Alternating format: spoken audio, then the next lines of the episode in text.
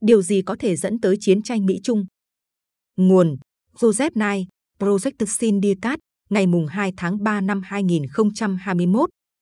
Biên dịch Trần Hùng. Bản quyền thuộc về dự án nghiên cứu quốc tế.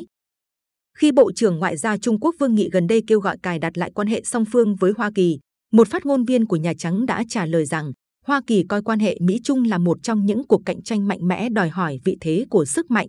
Rõ ràng là chính quyền của Tổng thống Joe Biden đã không đảo ngược các chính sách của Trump đối với Trung Quốc. Một số nhà phân tích dẫn nhận định của Thu Sia Is cho rằng chiến tranh Pelopon xuất phát từ nỗi sợ hãi của Sparta về một Athens đang trỗi dậy, tin rằng quan hệ Mỹ-Trung đang bước vào thời kỳ xung đột giữa một bá quyền cũ với một quốc gia thách thức ngày càng trỗi dậy mạnh mẽ. Tôi không bi quan như vậy. Theo tôi, sự phụ thuộc lẫn nhau về kinh tế và sinh thái làm giảm khả năng xảy ra chiến tranh lạnh thực sự, chứ đừng nói đến chiến tranh nóng, bởi cả hai nước đều có động lực để hợp tác với nhau trong một số lĩnh vực. Đồng thời, tính toán sai lầm luôn có thể xảy ra và một số người đã nhận thấy nguy cơ hai kẻ mộng du cùng nhau bước vào thảm họa như đã từng xảy ra với Thế chiến một.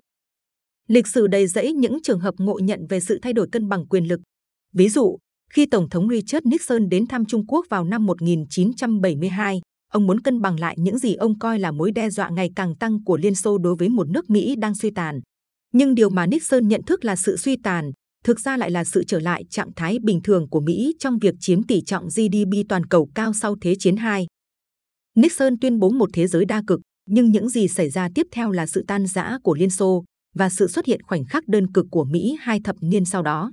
Ngày nay, một số nhà phân tích người Trung Quốc đánh giá thất khả năng phục hồi của Mỹ và dự đoán sự thống trị cho Trung Quốc, nhưng điều này cũng có thể trở thành một tính toán sai lầm nguy hiểm. Việc Mỹ đánh giá quá cao hoặc quá thấp sức mạnh của Trung Quốc cũng nguy hiểm không kém, và ở Mỹ tồn tại các nhóm có động cơ kinh tế và chính trị để làm cả hai việc này. Nếu tính bằng đô la, nền kinh tế Trung Quốc có quy mô bằng 2 phần 3 nền kinh tế Mỹ, nhưng nhiều nhà kinh tế kỳ vọng Trung Quốc sẽ vượt qua Mỹ vào những năm 2030, tùy thuộc vào những gì người ta giả định về tốc độ tăng trưởng của Trung Quốc và Mỹ. Liệu các nhà lãnh đạo Mỹ có thừa nhận sự thay đổi này theo cách cho phép hình thành một mối quan hệ mang tính xây dựng hay họ sẽ khuất phục trước nỗi sợ hãi? Liệu các nhà lãnh đạo Trung Quốc có chấp nhận rủi ro nhiều hơn hay người Trung Quốc và người Mỹ sẽ học cách hợp tác để mang lại các hàng hóa công toàn cầu dưới một cơ cấu phân bổ quyền lực đang thay đổi?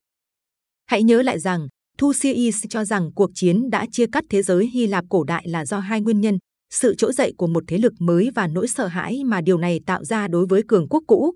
Nguyên nhân thứ hai cũng quan trọng không kém nguyên nhân thứ nhất. Mỹ và Trung Quốc phải tránh những lo ngại bị phóng đại có thể tạo ra một cuộc chiến tranh nóng hoặc lạnh mới. Ngay cả khi Trung Quốc vượt qua Mỹ để trở thành nền kinh tế lớn nhất thế giới, thu nhập quốc dân không phải là thước đo duy nhất cho sức mạnh địa chính trị. Trung Quốc xếp sau Mỹ khá xa về quyền lực mềm và chi tiêu quân sự của Mỹ gần gấp 4 lần Trung Quốc. Dù năng lực quân sự của Trung Quốc đang gia tăng trong những năm gần đây, các nhà phân tích xem xét kỹ cán cân quân sự sẽ kết luận rằng Trung Quốc sẽ không thể đẩy Mỹ ra khỏi khu vực Tây Thái Bình Dương.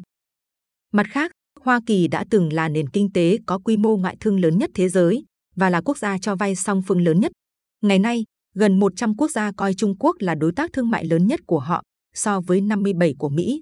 Trung Quốc có kế hoạch cho vay hơn 1.000 tỷ đô la cho các dự án cơ sở hạ tầng thông qua sáng kiến vành đai và con đường trong thập niên tới, trong khi Mỹ đã cắt giảm viện trợ. Trung Quốc sẽ có được sức mạnh kinh tế từ quy mô thị trường trong nước, cũng như các khoản đầu tư và hỗ trợ phát triển ở nước ngoài. Sức mạnh tổng thể của Trung Quốc so với Mỹ có thể sẽ tăng lên. Tuy nhiên, sự cân bằng quyền lực rất khó đánh giá. Mỹ sẽ duy trì một số lợi thế quyền lực lâu dài, tương phản với các khu vực dễ bị tổn thương của Trung Quốc. Một là địa lý. Hoa Kỳ được bao quanh bởi các đại dương và các nước láng giềng có khả năng vẫn thân thiện. Trung Quốc có biên giới với 14 quốc gia và các tranh chấp lãnh thổ với Ấn Độ, Nhật Bản và Việt Nam đặt ra các giới hạn về quyền lực cứng và mềm của họ. Năng lượng là một lĩnh vực khác mà Mỹ có lợi thế.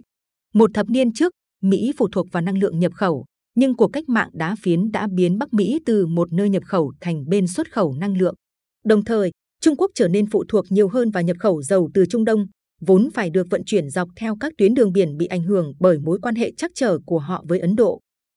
Mỹ cũng có lợi thế về nhân khẩu học. Đây là quốc gia phát triển lớn duy nhất được dự đoán sẽ duy trì thứ hạng toàn cầu thứ ba về dân số. Mặc dù tốc độ tăng dân số của Hoa Kỳ đã chậm lại trong những năm gần đây, nhưng tỷ lệ này sẽ không chuyển sang mức âm như ở Nga, châu Âu và Nhật Bản. Trong khi đó, Trung Quốc đang lo sợ sẽ già trước khi giàu. Ấn Độ sẽ sớm vượt qua Trung Quốc trở thành quốc gia đông dân nhất, trong khi quy mô lực lượng lao động của Trung Quốc đã đạt đỉnh vào năm 2015.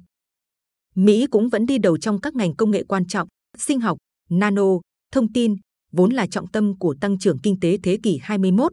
Trung Quốc đang đầu tư mạnh vào nghiên cứu và phát triển, đồng thời cạnh tranh tốt trong một số lĩnh vực.